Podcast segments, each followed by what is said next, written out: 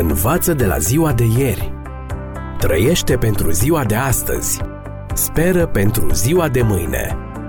Ascultă emisiunea Timpul Speranței și vei căpăta speranță în ziua de mâine.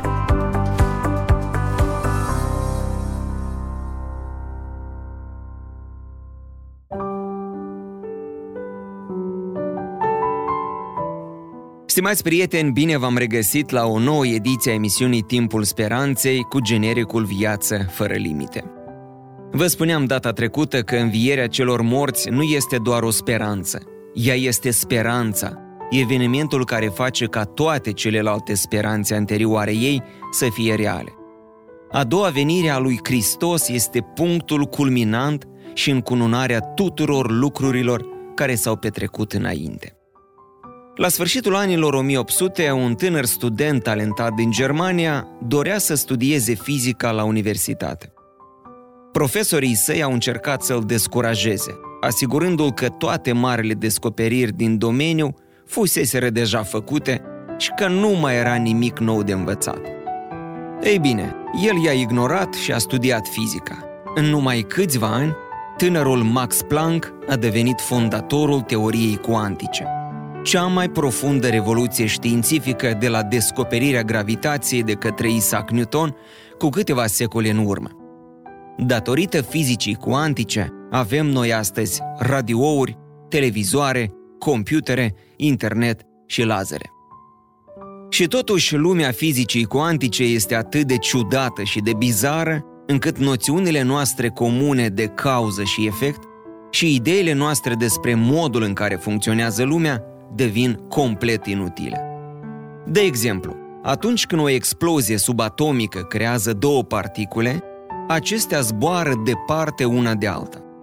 Fiecare particulă se rotește într-o direcție sau alta. Fizicienii au demonstrat că simplul act de a privi, da, de a privi, mișcarea de rotație a unei particule, cauzează inversarea mișcării celelalte – chiar dacă s-ar afla la o mie sau la un milion de kilometri departare. Este ca și cum două bile de biliard s-ar învârti, una în Paris și cealaltă în New York, iar faptul că dumneavoastră o priviți pe cea din New York ar face-o pe cea din Paris să se rotească în sens invers. Cum e posibil așa ceva? Cum se poate ca studierea unei particule să afecteze o alta aflată la mulți kilometri distanță. Și lucrul și mai uimitor, cum se poate ca această schimbare să se facă la o viteză mai mare decât cea a luminii, lucru care l-a supărat teribil pe Einstein, care credea că informația nu poate călători mai repede ca lumina.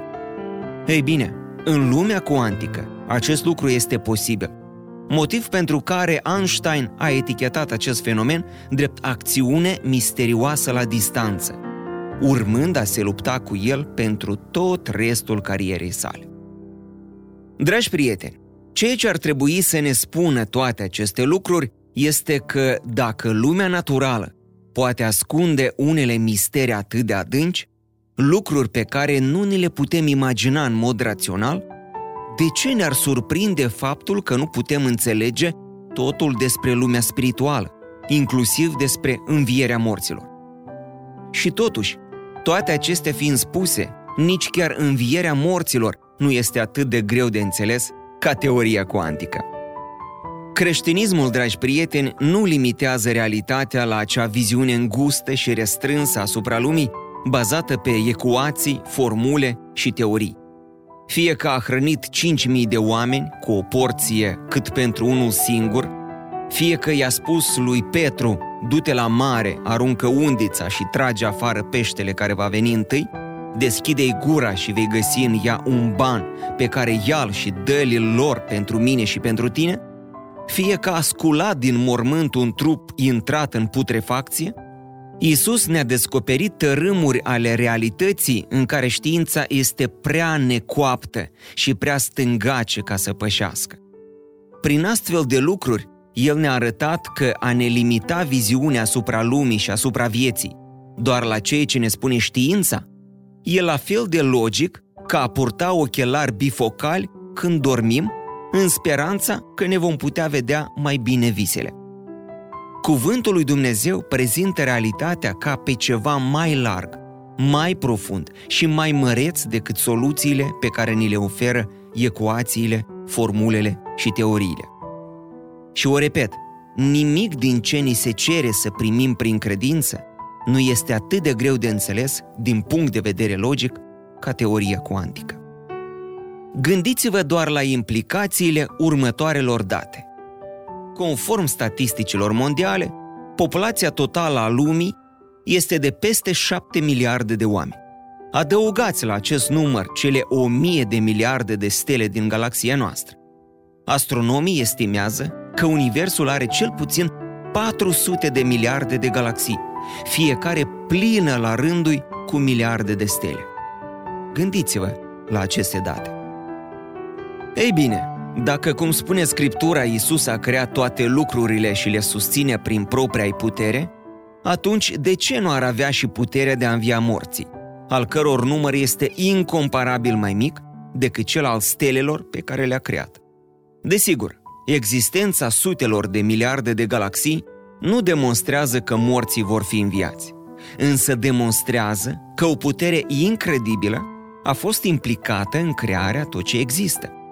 Și dacă această putere a putut da naștere la toate câte sunt, ceva ce depășește puterile minții noastre, atunci de ce ar fi neînțelept să credem că el ar putea readuce la viață pe unii din cei morți de pe pământ, ceva ce depășește în egală măsură puterile minții noastre.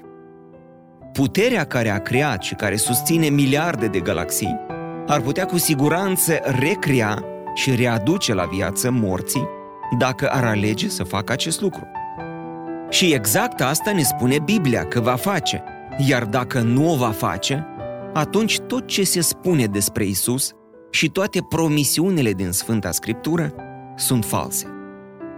Marele Apostol Pavel confirmă această afirmație.